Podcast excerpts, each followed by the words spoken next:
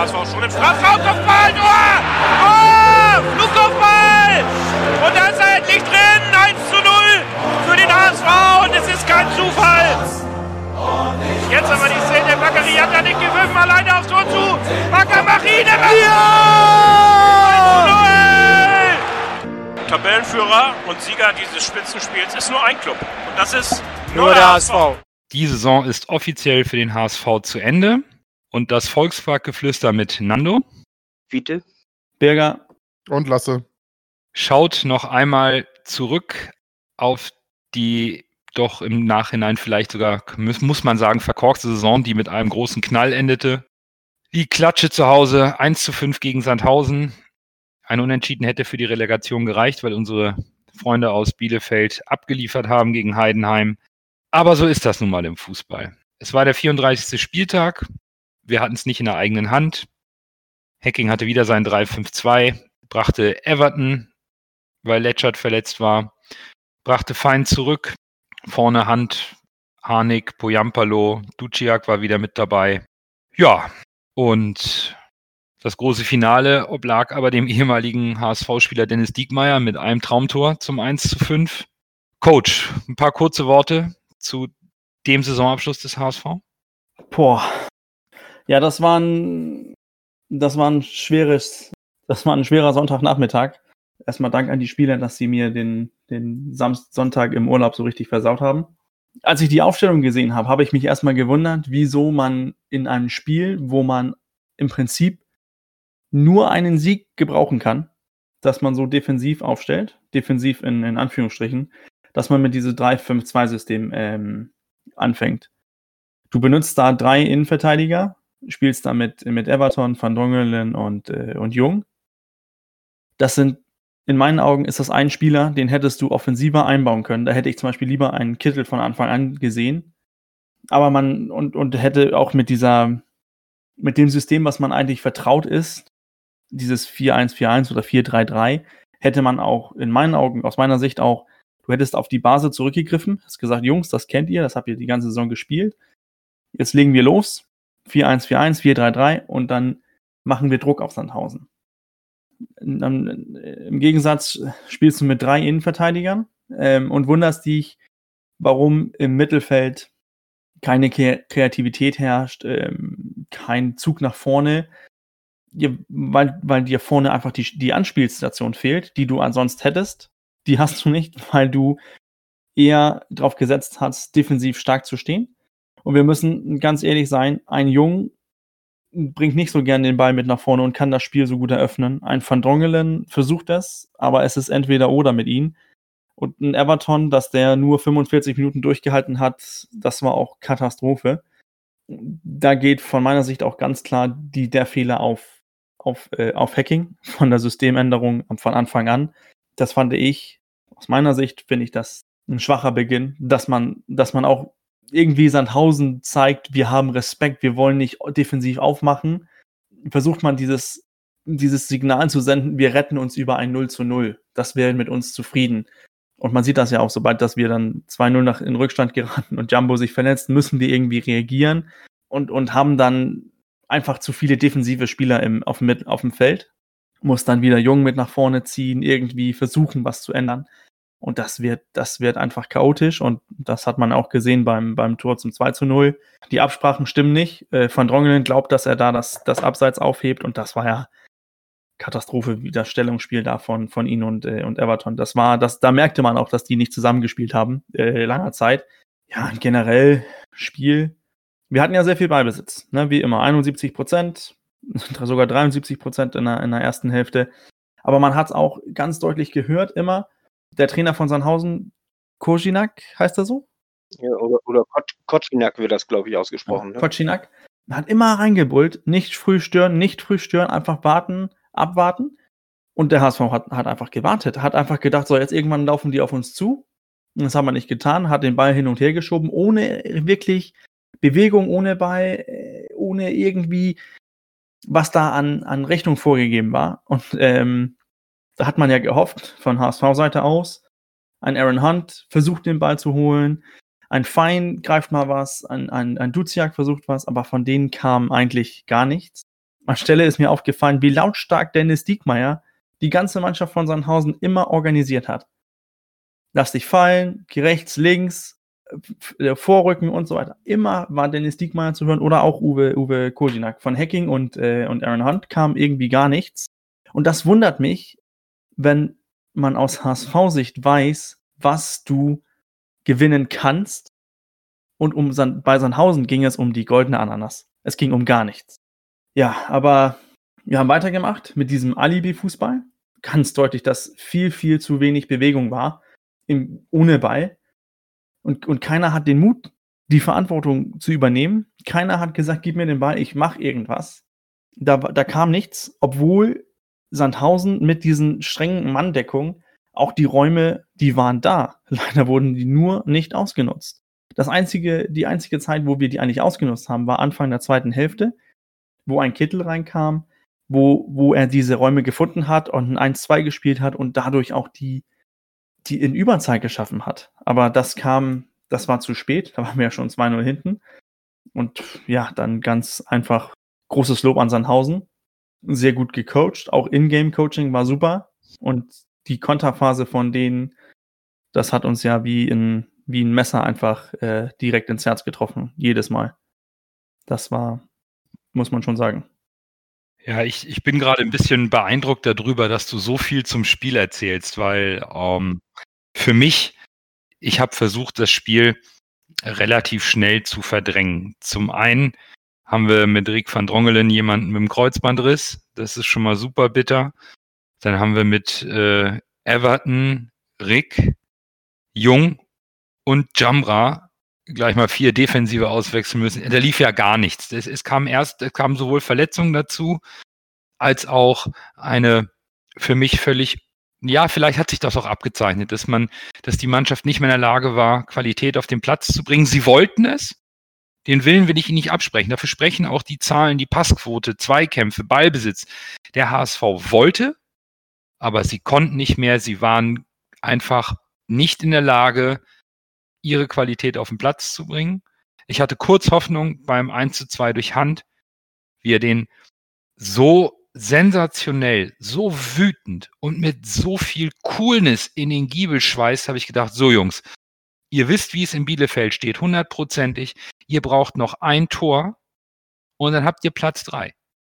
Und wir kriegen aber noch drei. Und da war für mich dann so, okay, da ist und darüber sprechen wir ja dann später, da muss so viel schiefgelaufen sein in den letzten Wochen, auch im Team, dass es nicht mehr umzudrehen war, trotz eines positiven Ergebnisses im Spiel, auf das man an, angewiesen war und trotz des Anschlusstores. Äh, für mich war das Spiel nach Abpfiff wirklich, da war ich erstmal komplett leer und komplett durch. Darf ich noch was dazu sagen mit, mit den Verletzungen und so weiter? Das ist, das ist natürlich auch ärgerlich, besonders Jumbo, äh, auch Van Drongelen. Aber immer noch, wenn du dein, im letzten Saisonspiel versuchst du da plötzlich, was du ein Spiel vorher nur gemacht hast, mit einer Dreierkette zu spielen und erwartest, dass ein langer verletzter Spieler wie Everton reinrücken soll und das einfach von Tag eins funktionieren soll. Aus meiner Sicht ist das ein bisschen naiv, obwohl du natürlich auch erwarten darfst, dass die Spieler schon Kenntnis mit einer Dreierkette haben. Aber ein bisschen naiv finde ich das schon. Ich, ich habe auch dieses ganze Dreierkettensystem nicht verstanden. Auch wie ich vorhin gesagt habe, weil du so deutlich den Sieg brauchst, musst du auch offensiv spielen. Und das tust du einfach nicht, wenn du schon von Anfang an drei gelernte Innenverteidiger auf dem Spielfeld hast. Diese taktische Analyse ist, ist klasse, Birger. Aber ich bin der Ansicht, wir hätten Sandhausen in jeder Taktik schlagen müssen. Egal, ob wir uns hinten reinstellen, egal, ob wir voll auf Attacke gehen oder was. Wir dürfen nur kein Altherrenfußball spielen, ja. Das war ja so dermaßen langsam, was wir gespielt haben. Der Ball kommt, wir nehmen an, wir gucken erstmal in Ruhe, oh, da spiele ich hin und dann wird der Ball weitergepackt. Also überhaupt gänzlich ohne jegliches Tempo. Und so gewinnt man nicht gegen Sandhausen. Das muss, muss ich ganz ehrlich sagen. Also äh, so gewinnst du gar bin, kein Spiel. Ja, gar kein Spiel. Und, und äh, so haben wir nämlich all die ganzen letzten Spiele äh, ja äh, verloren, beziehungsweise nur unentschieden. Also die, die Punkte einfach nicht gemacht. Ne? Und äh, das ist das letztendlich. Also für mich ist das äh, weniger ein Taktikding. Also das ist, äh, ähm, ich, ich bin ja sonst auch immer ein, ein Freund von Taktik und all sowas. Aber äh, für mich hat Sandhausen keine überragende Leistung gebracht, so wie ich das gesehen habe. Du hast ja selbst gesagt, Löcher, die, die Lücken waren da. Es war einfach nur lahmarschig gespielt. Und wenn es lahmarschig gespielt ist, dann verlierst du die Spiele. Und, und sagen wir mal ganz ehrlich, mit dem Spielstil hätten wir gegen Werder zweistellig verloren, will ich ganz ehrlich sagen. Also Werder äh, ist, war zwar völlig von der Rolle, aber die sind wenigstens zum Punkt wieder da. Und, und die haben versucht, die haben gekämpft, die haben gefightet und die haben eben noch den, den 15. Platz äh, gekriegt. Und wir haben das nicht verdient. Und selbst Lemke hat ja gesagt, äh, äh der HSV wäre ihm lieber gewesen. Das wäre einfacher gewesen. Wenn ich noch was dazu sagen darf, ich glaube, es ist so eine Mischung aus beidem.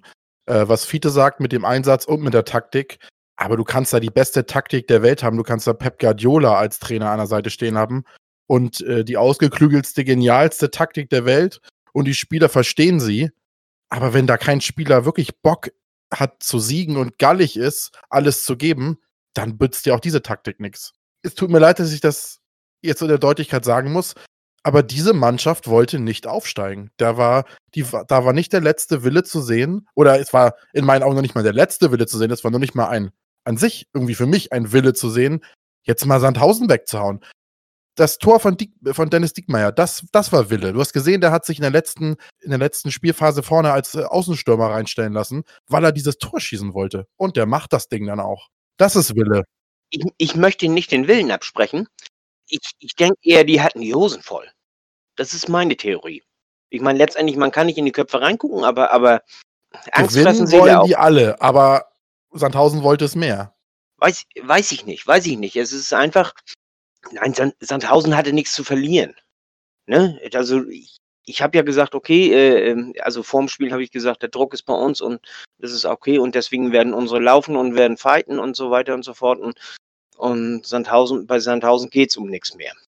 Ja, aber äh, wie das irgendwie immer so ist, äh, wenn es gegen uns geht, dann spielen die einfach nur befreit auf und spielen richtig schön locker und geil und laufen deswegen auch und weil die auch ganz genau wissen, ich gebe jetzt alles und wenn es nicht gut genug ist, scheißegal, wir haben die Klasse gehalten. Und äh, bei uns ist das so, ah, ich laufe lieber nicht, weil äh, wenn ich den Ball jetzt nicht krieg und so, dann bin ich umsonst gelaufen und dann sieht das scheiße aus und nur lieber Sicherheit hinten bleiben und die, die haben einfach und, und Angst essen Seele auf, ja. Also äh, dieser Spruch, da ist was dran. Stell dir mal vor, es wären Zuschauer im Stadion gewesen, was dann passiert wäre. Ich will das, da will ich mir gar nicht ausmalen, was dann passiert wäre. Vielleicht hätten die Zuschauer gerade äh, die, die Stimmung hochgeheizt. Vielleicht hätten wir ja auch noch mal einen Spalier gemacht hier, den Busempfang und so, um, um, die, um die Spieler gallig zu machen, weißt du? Das hätte vielleicht geholfen, ich weiß es nicht, aber, aber, aber äh, man soll sowas immer nicht so ganz unterschätzen. Aber, aber letztendlich, äh, ich, worum es mir geht, ist, ich möchte ihnen den Willen nicht absprechen. Also das, das möchte ich lieber nicht tun. Also das, ich glaube eher, die sind nicht in der Lage gewesen, mental das Ganze auf, aufs Feld zu bringen. Darüber sprechen wir ja gleich nochmal, wenn wir die ganze Saison nochmal rückbetrachten. Und die anderen Spekulationen, wie sagte Lothar Matthäus noch, wäre, wäre Fahrradkette. Äh, zu Sandhausen, glaube ich, haben wir alles gesagt. Das ist ein schöner Tiefschlag zum Saisonende. Und leider konnte man sich darauf verlassen, dass der HSV es irgendwie in dieser Saison doch am Ende nicht mehr schafft. Aber worauf wir uns auch verlassen können, ist, dass unsere treuen Zuhörer auch bei solchen Spielen noch den letzten Man of the Match des Spieltages für die Saison gewählt haben. Dann erst Groh, der den Ball übernimmt. Halblinke Position zu Mackert. Er sollte schießen. 25 Meter am ersten frei. Schuss auf das Tor. Tor! Tor! Ein herrlicher Treffer. Ein wunderbarer Treffer. Angeschnitten. Der Ball fliegt da unhaltbar rechts ins Eck. Wenn wir jetzt einen Ball hätten, würde ich es Ihnen noch mal zeigen.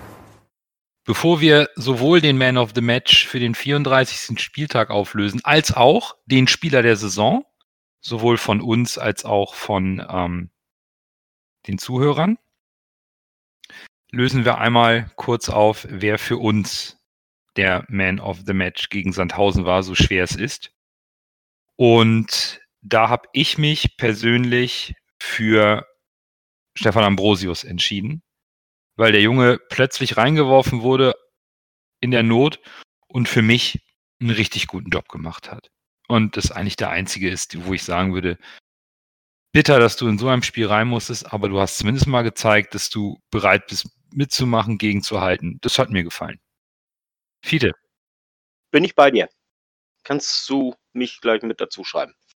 Bürger, wer war dein Man of the Match bei dem Spiel? Ich glaube, wir kommen äh, auf jeden Fall auf, von, aus, auf drei aus vier, denn ich sage auch Stefan Ambrosius. Äh, ich muss erstmal loben, wie, wie routiniert und abgezockt er eigentlich verteidigt hat, wenn ein Konter kam, wie er die, die Sandhausener einfach in, in Tempo runterkam, äh, lassen kam und, und ganz einfach abgewartet hat, bis Leute ähm, als äh, Backup äh, agieren konnten und dann ist er draufgegangen. Äh, das war oh, hohe Klasse von, von ihm, das muss man, das muss man schon sagen. Lasse, machst du vier von vier? Letzte Folge und das erste Mal vier von vier. Ja! Hey! Der war wirklich, Yeah. gut, aber jetzt muss ich in dem Zuge auch mal sagen, warum hat er vorher nicht gespielt? Er wurde ja von Hacking schon immer gelobt im Training. Und er, es wurde ja auch in Interviews gesagt, er spielt gut, äh, er zeigt sich im Training. Und dann haben wir solche Probleme in der Innenverteidigung. Warum wirft man denn nicht mal den rein? Und warum bringt man denn einen nicht fitten Everton? Es ist auch sowas, was ich nicht verstehe. Diskutieren wir, glaube ich, auch nochmal an anderer Stelle. Aber gut, dann ist äh, unser einstimmiger Man of the Match Stefan Ambrosius.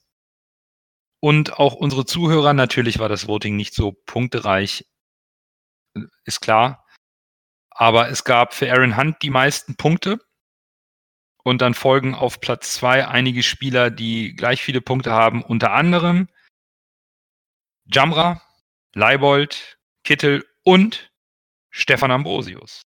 Und damit kommen wir auch zur Gesamtwertung der Saison 2019-2020. Ich habe es mir relativ einfach gemacht, weil ich aus dem Bauch heraus gesagt habe, mein Spieler der Saison, der in Summe am konstantesten gespielt hat und die Erwartungen aus meiner Sicht übertroffen hat, war Tim Leibold. Er hatte das schwerste Erbe und hat es am überzeugendsten gelöst. Von daher ist mein Spieler der Saison Tim Leibold. Fiete. Auch da, Nando, kann ich dir nicht widersprechen oder viel- vielmehr will ich dir nicht widersprechen.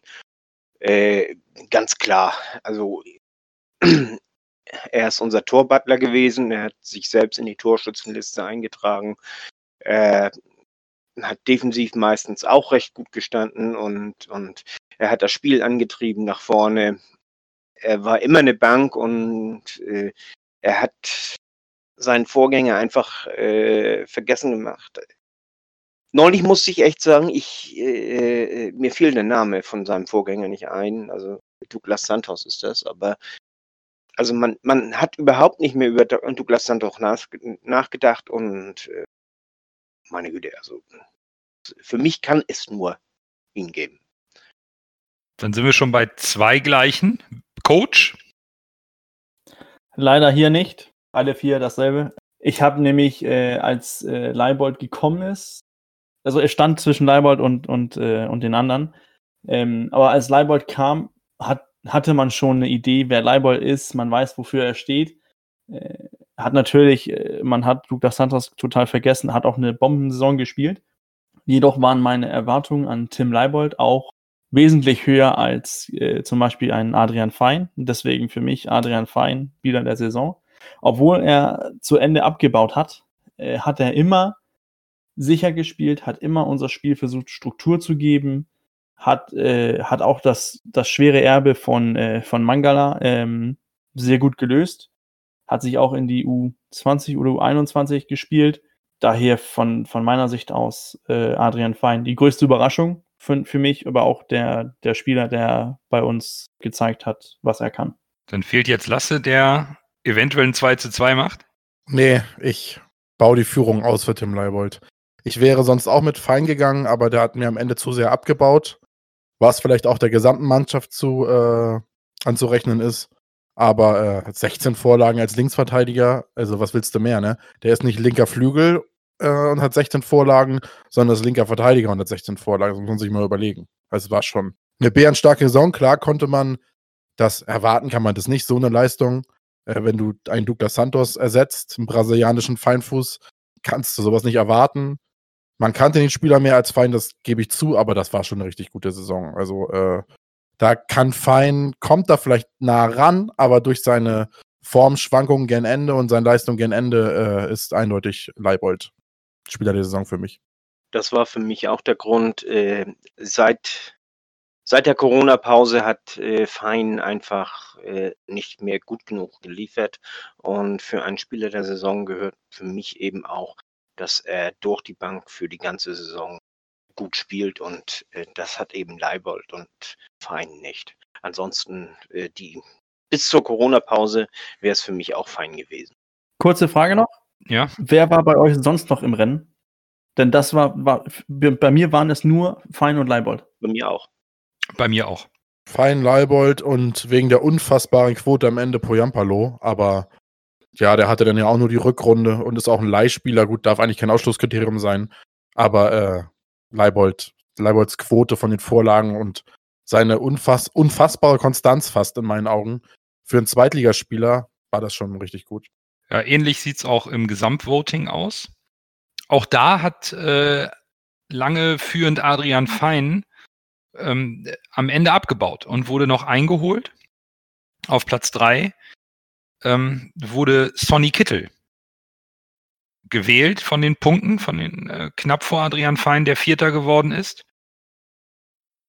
Äh, gar nicht wahr. Auf Platz zwei ist Sonny Kittel gelandet. Auf Platz drei hat ihn Tim Leibold, hat äh, Adrian Fein überholt. So ist es richtig. Leibold ist auf der drei gelandet, ganz knapp davor Kittel auf der zwei. Da sind fünf Punkte Unterschied und zwischen Leibold und Fein drei Punkte. Und dann doch mit äh, 40 Punkten Vorsprung vor Sonny Kittel auf zwei, wurde Bakariata von unseren Zuhörern im Laufe der Saison zum Spieler des Jahres, wenn man so will, zum Spieler der Saison 2019, 2020 gewählt.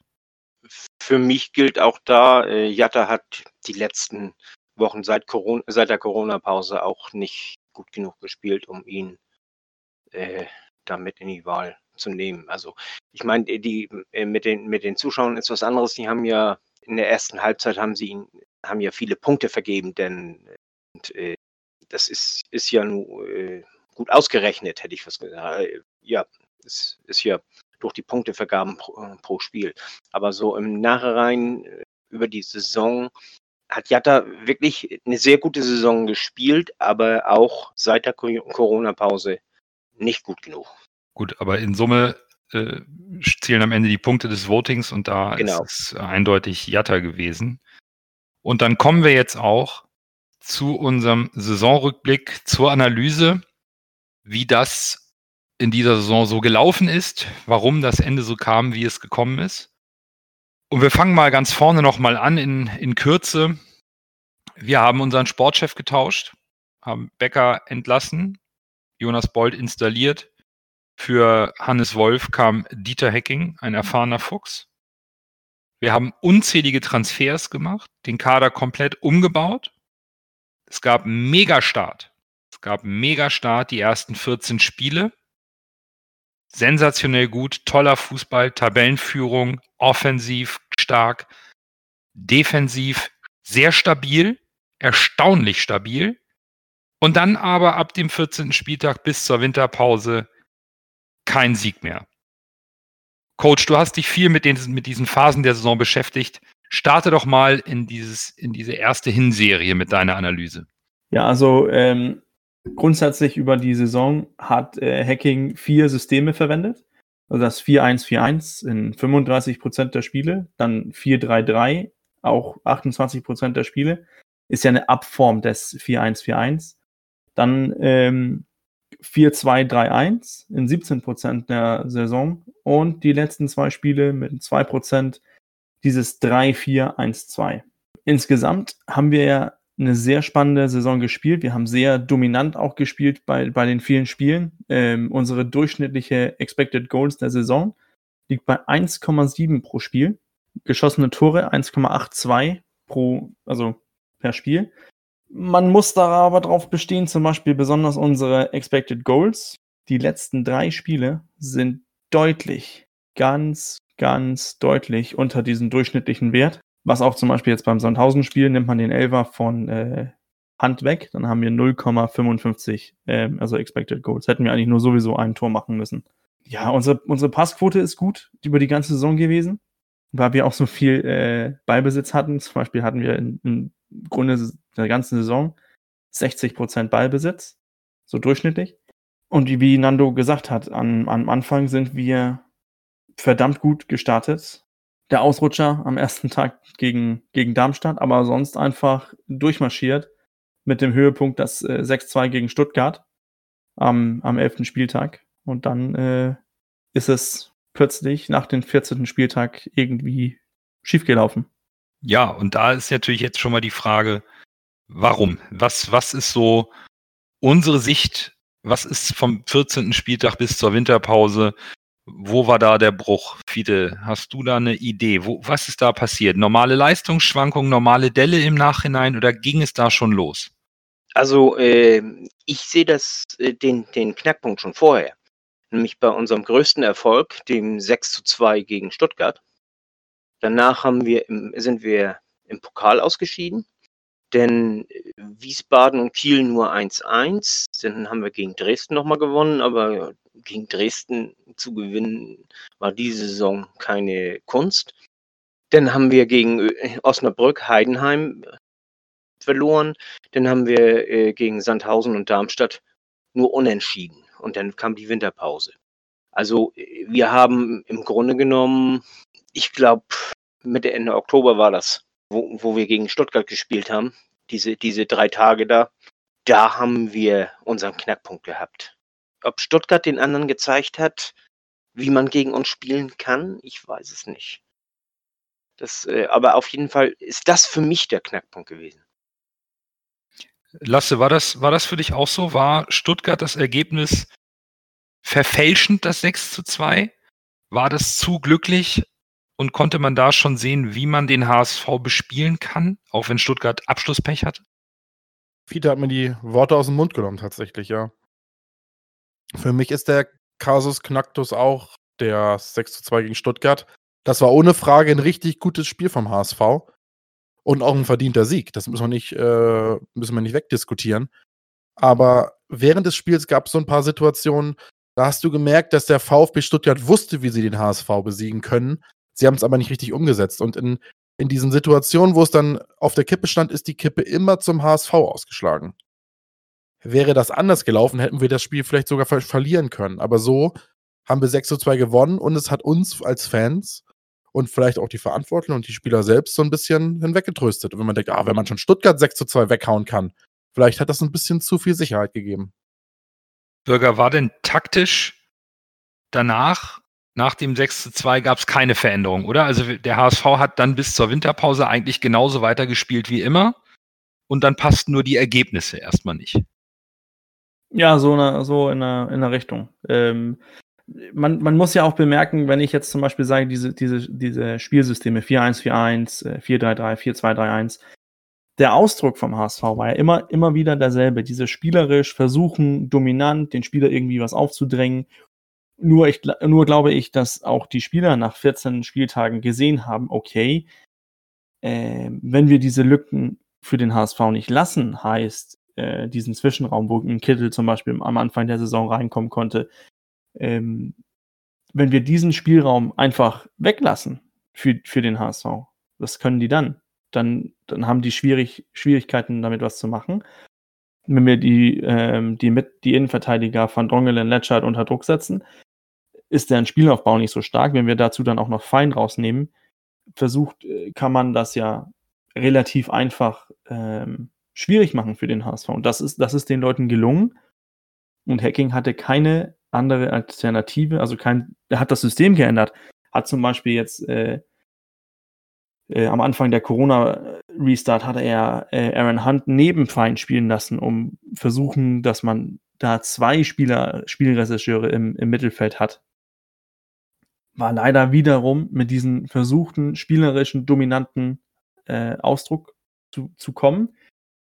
Es hat vielleicht da diese diese Alternative gefehlt, einfach zu sagen, okay, wenn das nicht geht, Plan B, einfach äh, flanken oder direkt spielen. Das hat man ja nie getan. Man hat ja nie gesehen, dass, ähm, dass wir einen, einen Abstoß vom, vom Pollersbeck oder von Fernandes weit geschlagen haben, um das Spiel einfach mal nach vorne zu verlagern. Ich glaube, da ist, ähm, und auch noch mal äh, danke an, an Jörg für die Frage, da ist dieses diese Sturheit von, von Dieter Hacking ganz deutlich zu sehen, dass man sagt, wir wollen, wir wollen spielerisch, wir wollen dominant, mit schönem Fußball wollen wir den Gegner bezwingen. Jetzt bist du aber schon weiter gesprungen, weil wir, weil wir in der Winterpause hat der HSV ja nochmal reagiert. Der hat sich da gesagt, gut, die Ergebnisse fangen an zu schwanken. Der Trainer möchte sein Spielsystem beibehalten wir reagieren auf die Verletzung von Wagnumann und Jamra auf der rechten Verteidigerposition, holen mit Jordan Bayer einen Bundesliga-erfahrenen jungen Spieler, der spielen kann. Wir holen, um im Mittelfeld noch mehr Optionen zu haben in der Kreativität, auch weil Duciak ausgefallen ist, einen Louis Schaub. Und wir holen noch einen Mittelstürmer, der weiß, wo das Tor steht, der in der Box spielen kann mit Poyampalo.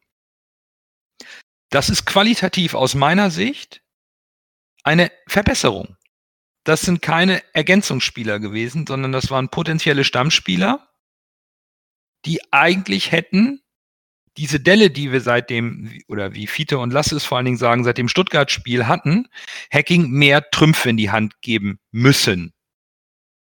So, und jetzt starten wir nach der Winterpause mit drei Siegen in Folge. Und bis zur Corona-Pause die weiteren vier Spiele nur noch ein Sieg, so mal dazwischen. Und jetzt ist die für mich eine ganz entscheidende Frage neben dem Knackpunkt Stuttgart. Für mich China überwunden nach der, nach der Winterpause. Da war so drei Siege in Folge. Aber im Nachhinein betrachtet waren die drei Siege. Fiete, beantworte du mir mal die Frage. Waren diese drei Siege in Folge, wo wir wieder oben waren?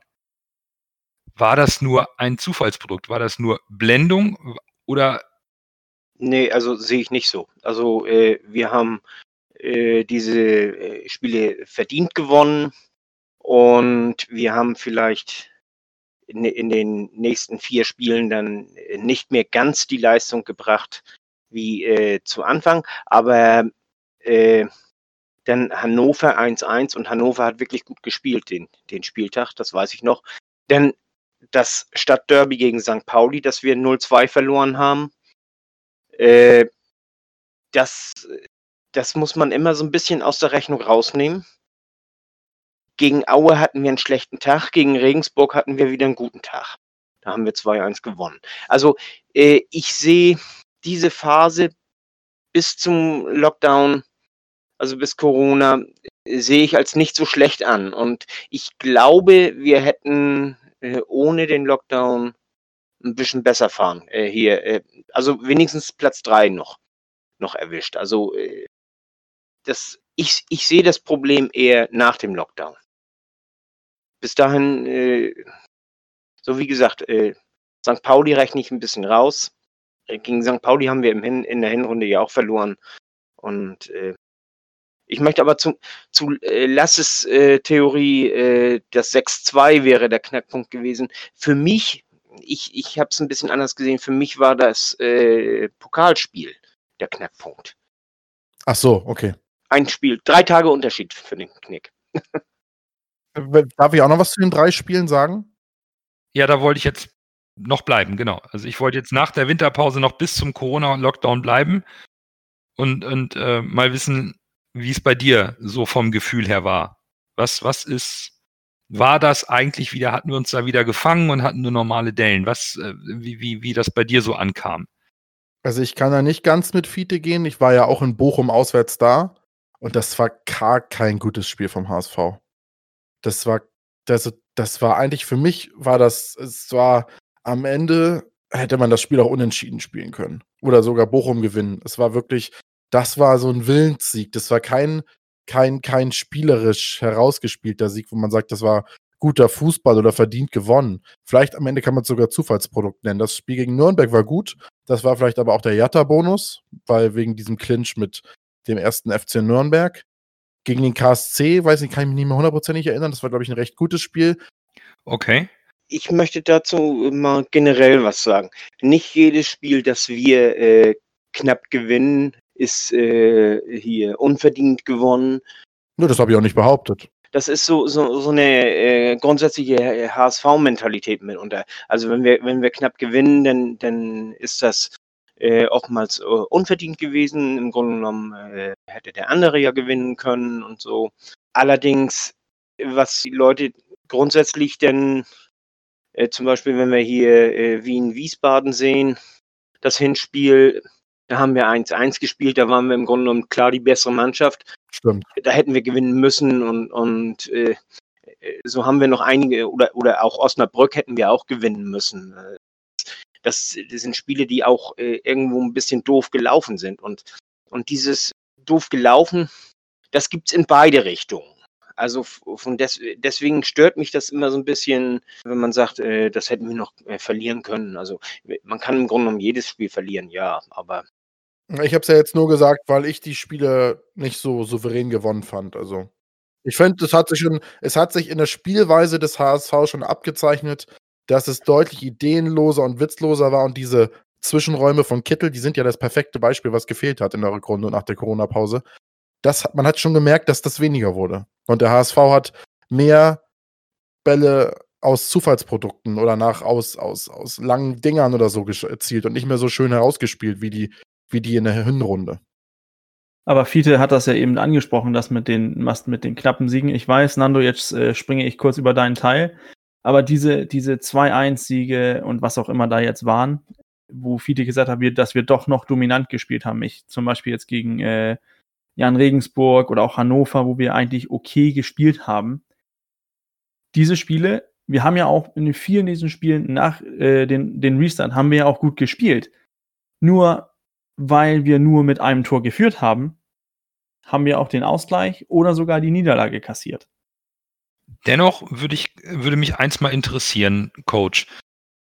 Wir, wir sprechen jetzt alle davon, dass wir, dass der HSV richtig gut aus der Winterpause kam, dass der Wille zu erkennen war, die Spiele auch zu gewinnen.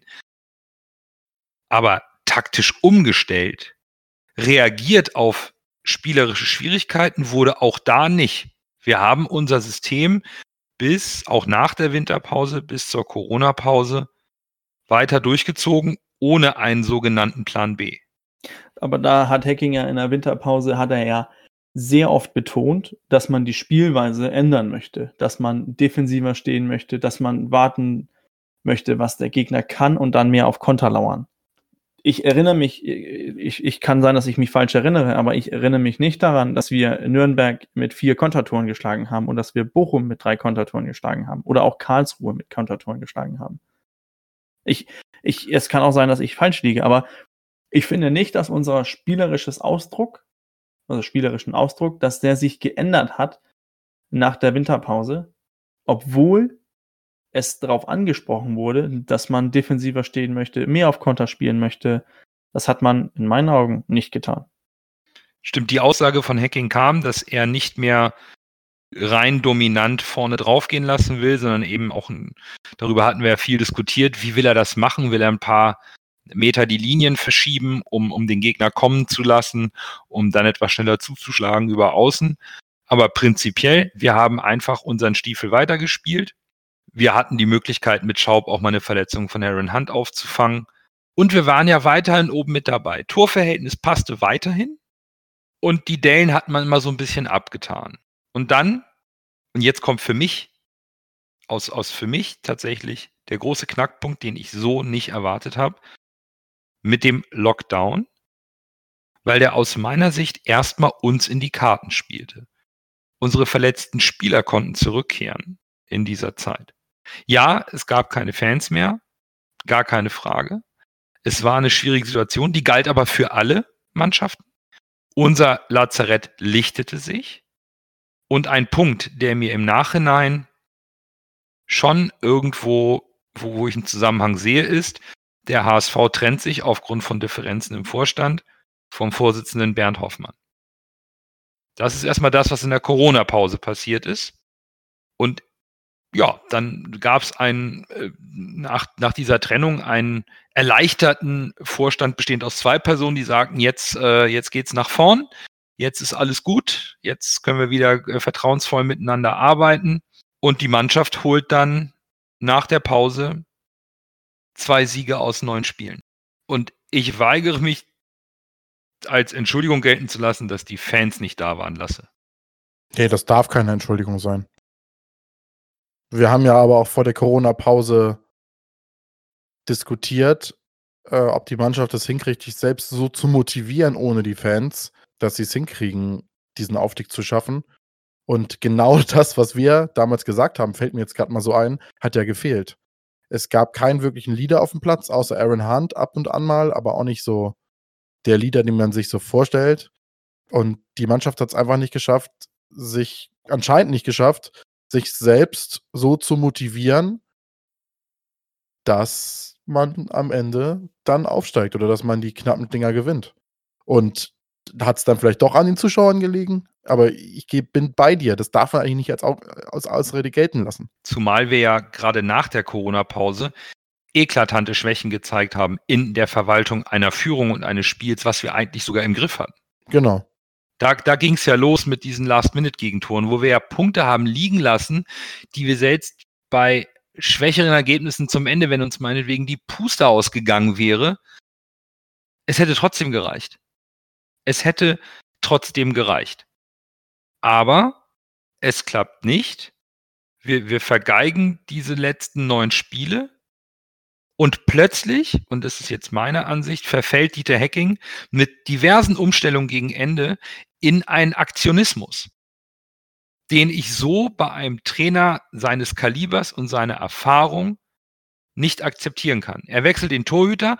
Das war vielleicht keine schlechte Entscheidung oder ganz sicher keine schlechte Entscheidung. Die war wohl auch schon überfällig. Aber dann plötzlich geht es los, die Außenspieler, die uns eigentlich stark gemacht haben auf der Außenbahn, sitzen auf der Bank. Wir spielen eigentlich nur noch mit kreativen äh, Spielern, die eher zentral zu Hause sind und nicht ganz so viel Tempo auf dem Platz haben, obwohl wir vorne einen Stürmer haben, der den Ball, wenn er den bekommt, reinmacht. Coach, was, ist da taktisch, äh, wie, siehst du das, wenn ein Trainer, wenn er merkt, es, es läuft nicht mehr, ihm entgleitet das, anfängt solche Umstellungen zu machen, die in der Form, so, so mein Verständnis, nicht eingespielt sind, nicht trainiert sind, dann wirkt es eben nach diesem blinden Aktionismus. Ja, wie soll man das jetzt so, so, so formulieren, ohne, ohne zu viel äh, auf nächste Woche schon zu, ähm, zu, zu erzählen. Ähm, wenn, ein, wenn ein Verein in, in Krise ist, man wechselt dann, dann wechselt man den Trainer. Das macht man, um ein Zeichen zu setzen, wie reagieren auf die Krise. Was macht der Trainer, bevor er gefeuert wird? Er reagiert auf diese Krise und wechselt Spieler raus. Und ich glaube, ganz ehrlich, ich glaube, ein Sonny Kittel zum Beispiel, der muss doch gucken und sagen, einmal Trainer, was ist mit mir los? Ich habe äh, so und so viele Scorer Points, ich habe so und so viele Assists, ich habe so viele Tore gemacht. Und jetzt bin ich plötzlich außen vor, komme nicht mal in den Spielen zur Geltung, komme nicht mal rein. An Stelle spielt ein, ein, ein Harnik auf der anderen Seite oder ein, ein Jatta. Was ist da jetzt der Plan? Denn das hat ja super funktioniert, dass Kittel in die Bahn reingezogen ist, äh, Leibold und drumherum und dann Flanke und Poyampolo Tor das hat ja funktioniert. Das hat auch mit Hinterseher funktioniert. Und ich, ich verstehe auch schon dieses Aktionismus, dass es panisch wirkt. Und das war ja auch meine Ansage am, ähm, am Anfang des Podcasts über das, über, ähm, das Sandhausen-Spiel. Es wirkte plötzlich, plötzlich panisch. Es ist eine, eine Chance und ich verstehe auch, wieso ein Dieter Hacking sagt, so, jetzt machen wir Dreierkette gegen Heidenheim, denn hier können wir was verlieren, hier wollen wir defensiv stehen. Heidenheim muss erstmal kommen. Das verstehe ich. Doch die, Ausgangs die Ausgangslage gegen Sandhausen war eine ganz andere. Wieso nicht einfach sagen, so, mein Konzept, das, was Dieter Heging jetzt in Hamburg durchgezogen hat, 4-1-4-1, diesen dominanten Aufdruck, das, daran glaube ich. Davon bin ich fest überzeugt, das spielen wir durch. An, anstelle wechselt er jetzt alles Mögliche durch, versucht was, versucht das, versucht das. Das hat zuletzt nach Verzweiflung ausgesehen. Was mir immer aufgefallen ist, Dieter Hacking hat ja bei dieses Thema eigentlich nur vorm Spiel geändert. Was mir bei Dieter Hacking immer aufgefallen ist, ist, während des Spiels war taktisch recht unvariabel. Weil er, weil er ja von, von seinem System so überzeugt ist. Genau das. Ähm, Aber das ist ja ein Fehler. Naja, das, ist, das, ist, das kann ein Fehler sein. Ich glaube auch nicht, dass man sehen wird, dass ein zum Beispiel äh, Diego Simeone zum Beispiel plötzlich sein System ändern möchte oder dass ein Jürgen Klopp das tut. Dass die, dass die sind von deren System relativ überzeugt und ich glaube, besonders ein Dieter Hacking ist davon sehr überzeugt, dass wir mit dieser dominanten Spielweise gewinnen können, weil wir den besseren Kader haben. Dann müssen aber die Ergebnisse auch für dich sprechen. Die, natürlich müssen die Ergebnisse für einen sprechen. Und das haben sie nicht getan zuletzt. Was heißt, Dieter Hacking hat sich bestimmt auch in den Spiegel geguckt und gesagt, okay, irgendwas muss ich ändern. Und dann ändert er was. Und dann ändert er auf dieses 3-4-1-2. Immer noch mit diesem dominanten Ausdruck. Ja, aber ich rede jetzt davon, während des Spiels sich auf die, auf die Spiellage und die Spielsituation anzupassen. Da war es mir insgesamt auch einfach zu taktisch unvariabel. Ich bin, ich bin da ganz bei dir. Aber ich glaube, wenn du als, wenn du so ein Trainertyp bist wie Hacking, der so fest von seinem sein Stil überzeugt ist, dann, dann glaubt er auch, dass er dadurch dieses, diese, ähm, dass er dadurch den, die, das Spiel ändern kann. Er hat das ja auch versucht, mehrmals mit verschiedenen Spielertypen reinzubringen, dass man dann äh, ein Jatta rausnimmt, Kittel rein, dass er da mit diesen verschiedenen Spielertypen versucht, dasselbe System, selben Ausdruck mit anderen Spielertypen wiederum das Spiel zu gewinnen. Und äh, in meinen Augen, dann reicht das im modernen Fußball nicht mehr. Da musst du dein taktisches System auch ganz umstellen. Fiete, hast du noch einen anderen Ansatz dazu? Also was, was der Knackpunkt äh, meiner Ansicht nach war, äh, das sind diese Last-Minute-Tore, die wir immer kassiert haben. Ne? Wir haben gegen Fürth haben wir ein Last-Minute-Tor kassiert, bloß noch unentschieden. Dann haben wir gegen Stuttgart, haben wir de deswegen verloren. Dann haben wir gegen Kiel deswegen äh, unentschieden. Und äh, Osnabrück, glaube ich, auch. Und dann Heidenheim, ne? Nee, Osnabrück. Osnabrück glaube ich nicht, aber Heidenheim und, und dann zum Schluss ja noch. Äh, also wir haben fünfmal in der Nachspielzeit äh, noch ein Tor kassiert. Und wir haben dabei unheimlich viele Punkte liegen lassen. Und das zermürbt auch irgendwo mental wir sind wieder beim gleichen Thema. Ich verstehe es nicht, muss ich ganz ehrlich sagen. Ich, ich, kann, ich kann nicht sagen, warum, aber, aber äh, das hat uns letztendlich zermürbt. Aber ein erfahrener Trainer wie Dieter Hecking? Ein erfahrener Trainer wie äh, Dieter Hecking. Wir haben einen Kader, der, der eigentlich mit einem 4-3-3, das er ja sonst immer gespielt hat, eigentlich gegen jeden Gegner gewinnen können muss ich sehe weniger die Taktik selber, also die, die, die, die Aufstellung nach, nach der Taktik, als, als einfach das, was draus gemacht wurde. Und das ist für den, für den Trainer äh, oftmals schwer zu machen. Wo ich euch recht gebe, ist, dass äh, zum Beispiel mit Kittel, äh, meiner Ansicht nach, hätte er mehr Spielanteile haben müssen. Aber letztendlich äh, Jatta war nicht in Form. Jatta war sonst bis zu Corona ein Garant für uns. Denn Fein war nicht in Form seit Corona. Hunt hat zwar sensationell gespielt, aber äh, ihm fehlte ein, fehlten einfach die Partner. Duziak, glaube ich, äh, der war ja vor Corona verletzt und, und hat Schwierigkeiten gehabt und kommt wieder ins Spiel rein. Hat die ersten Spiele nicht sehr konstant gespielt. Kittel hat seine Schwierigkeiten gehabt. Wir haben irgendwie zu viele formschwache Spieler gehabt auf dem letzten Ende und, und haben dadurch eben nicht genügend äh, den Vorsprung rausspielen können, als dass die anderen sich äh, in der 90. Minute gesagt haben, meine Güte, lass uns bloß sehen, dass das Spiel vorbei ist. Sondern die haben sich gesagt, yo, jetzt kommt unser Crunch Time. Der HSV ist jetzt schlagbar, jetzt hauen wir nochmal einen drauf. Das darf eigentlich so nicht passieren, das Ganze. Und, und ich, ich sehe die, die, Hauptverantwortung nicht so sehr beim Trainer wie, wie ihr. Ich sehe sie auch beim Trainer natürlich, aber nicht allein beim Trainer. Ich sehe sie in erster Linie bei den Spielern. Ich glaube, man konnte gut sehen, wer in der Lockdown-Phase äh, wirklich was gemacht hat, wer sich äh, gut vorbereitet hat auf das Ende des Lockdowns und äh, wer sich so ein bisschen hat schleifen lassen. Ja, stimmt, stimme ich dir zu. Ja, es ist natürlich immer sehr, sehr einfach, sofort den Trainer zu nehmen. Für mich spielt tatsächlich auch noch die Personalie im Vorstand eine Rolle. Auch äh, es ist ja immer ein, eine, ein Konglomerat an, an Sachen, die da an, an Geschehnissen, die letztendlich zu einem Ergebnis führt. Das ist ja nie, nie ein Teil alleine, das dazu führt. Es, es ist immer die, die, die Summe, ne? Natürlich, aber mir fehlte mit äh, einem Vorstand, der vielleicht etwas unbequemer war, auch ein bisschen Zug. Vielleicht im Verein, als die Ergebnisse anfingen, in die falsche Richtung zu gehen.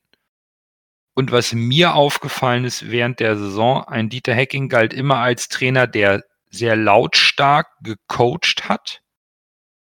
Bis zum Ende oder bis das Spiel entschieden war und das fehlte mir am Ende. Gerade in den Corona-Spielen, wo man sehr gut hören konnte, was die Trainer sagen, wie kommuniziert wird, fehlte mir diese Kommunikation auf dem Platz. Ich weiß jetzt nicht, ob da mental bei den Spielern etwas ähm, zu viel nicht passte oder aber irgendwo ist der Trainer für mich nicht zwingend der beste taktische Fuchs, sondern immer irgendwo ein Stück weit der Motivator, der die Mannschaft hinter sich bringt und mit seiner Leidenschaft und mit seinem Willen auch ansteckt, dass die immer heiß sind und dass sie daran glauben, dass sie in einem Spiel, was vielleicht auf der Kippe steht, trotzdem Lösungen finden. Und das fehlte mir am Ende sehr. Und dann kommen diese kleinen Puzzleteile zurück, wie die Entschlüsselung des Spielsystems des HSV, die fehlende zweite Idee auf dem Platz, die fehlende zweite Taktik, wie man es auch immer nennen will, die immer wieder leichten Dellen in den Ergebnissen, siehe Bielefeld, die ganz konstant durchgezogen haben. Und am Ende war man dann quasi, stand man vor der Mauer, kam weder links vorbei, rechts vorbei, hoch schon mal gar nicht und es konnte dann am Ende nur so enden.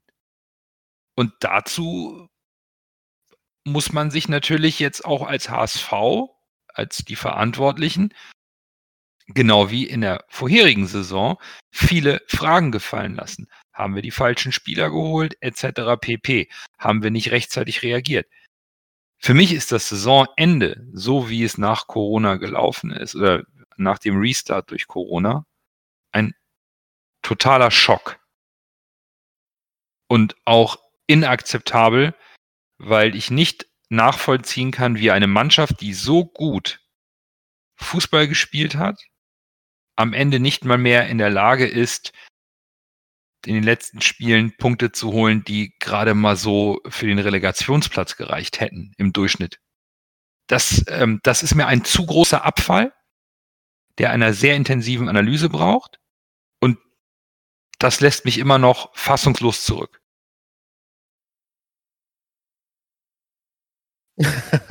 Jetzt sagt keiner mehr was.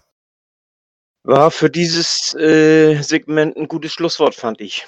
Dann nehmen wir das als, als äh, gutes Schlusswort, weil wir ja vorhaben, nächste Woche über diverse Entscheidungen zu sprechen, die beim HSV anstehen. Wir haben uns mal zusammengestellt, was beim HSV gerade aktuell passiert und wie der Stand der Dinge ist. Fangen wir mit den finanziellen Themen an. Es scheint so, dass Klaus Michael Kühne oder hat zumindest äh, verlauten lassen, er will nicht über den HSV sprechen und hat seinen Vertrag als Namensgeber des Stadions, was dem HSV jährlich vier Millionen eingebracht hat, nicht verlängert. Dieser Vertrag ist ausgelaufen. Dadurch wird das finanzielle Loch Stand jetzt für die neue Saison erstmal um vier Millionen größer. Emirates hat eine Ausstiegsklausel bei Nichtaufstieg. Das ist eingetreten. Ich habe jetzt noch nicht offiziell gelesen, dass Emirates zurück, äh, dass er die gezogen hat, aber es mehren sich die Stimmen, dann würde ein sehr potenter und langjähriger Hauptsponsor mit weiteren 1,5 Millionen im aktuellen Vertrag fehlen. Damit hätten wir schon mal eine Lücke von 5,5 plus die Verluste aus der Corona-Zeit und wir wissen noch gar nicht, wie es in der neuen Saison mit Zuschauern etc. weitergeht und den Sponsorenverträgen. Martin Harnik kehrt zu Werder Bremen zurück, muss nicht gekauft werden. Stand jetzt. John Bayer zurück zu Gladbach. Poyampalo zurück zu Leverkusen. Samperius Vertrag läuft aus. Letchers Vertrag läuft eigentlich auch aus. Da gibt es irgendwie noch keine Klausel, die irgendwie aktiviert wurde, stand jetzt. Papadopoulos ist dann weg. Jetzt hat der HSV heute gesagt, bei einigen der geliehenen Spieler, die aktuell zurückkehren, ist das letzte Wort noch nicht gesprochen. Da werden wir uns überraschen lassen. Zurückkommen, Manuel Winsheimer von Bochum war nur geliehen, Jonas David aus Würzburg, Opoku aus Rostock und David Bates aus England. Die kommen zurück, da sind die Lines zu Ende, da gab es keine Optionen. Zumindest bei Bates wurde sie nicht gezogen. Onana von Hoffenheim ist ein, neuer, ein Neuzugang. Bei Ötchan äh, wissen wir noch nicht, wie das da mit der Kaufoption läuft. In der Türkei läuft es noch und seine Mannschaft steht kurz vor Meistertitel. Und stand jetzt heute, Mittwoch, 21.26 Uhr haben wir es. Dieter Hackings Vertrag ist ausgelaufen. Die Gespräche beim HSV laufen noch. Man ist noch in der Analyse. Und auch da ist halt das letzte Wort noch nicht gesprochen. Das heißt, wir können noch ne, gar nicht darüber sprechen, wie es in der nächsten Saison mit einem Trainer oder mit Spielern oder ähnliches aussieht. Deswegen werden wir das nächste Woche mit hoffentlich mehr Fakten tun und dann über die personellen Veränderungen und auch über die Zukunft des HSV aus unserer Sicht. Was muss sich verändern? Was muss passieren? Welche Lösung sehen wir? Welche Lösung, Lösungsweg schlägt der HSV ein? Darüber sprechen wir dann sozusagen in der Zukunftsanalyse nächste Woche. An dieser Stelle möchten wir euch allen für eure Treue, für tolle Diskussionen auf den sozialen Netzwerken und das wertvolle Feedback in dieser Saison danken. Das macht uns riesig viel Spaß mit euch. Wir freuen uns auch immer über eure Fragen, die wir hier gerne mit aufnehmen. Wir haben auch noch welche für die nächste Folge, die wir auch noch bearbeiten werden. Und wir machen auf jeden Fall auch weiter. Deswegen habt eine schöne Woche, verarbeitet die vergangene Saison. Bleibt gesund. Bis dahin. Nur, der HSV.